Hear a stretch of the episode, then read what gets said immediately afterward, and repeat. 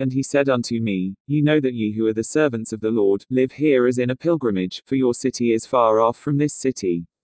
If, therefore, ye know your city in which ye are to dwell, why do ye here buy estates, and provide yourselves with delicacies, and stately buildings, and superfluous houses? For he that provides himself these things in this city, does not think of returning into his own city.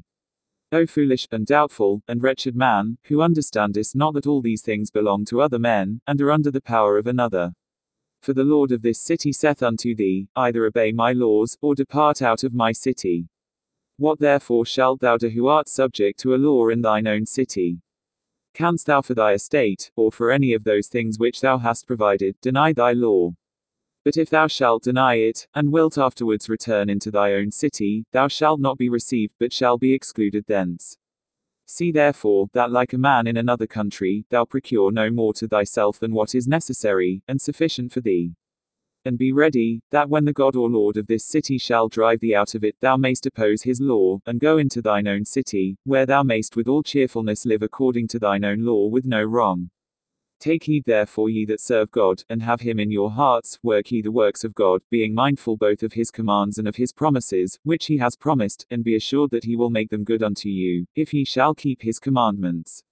Instead therefore of the possessions that ye would otherwise purchase, redeem those that are in want from their necessities, as every one is able, justify the widows, judge the cause of the fatherless, and spend your riches and your wealth in such works as these.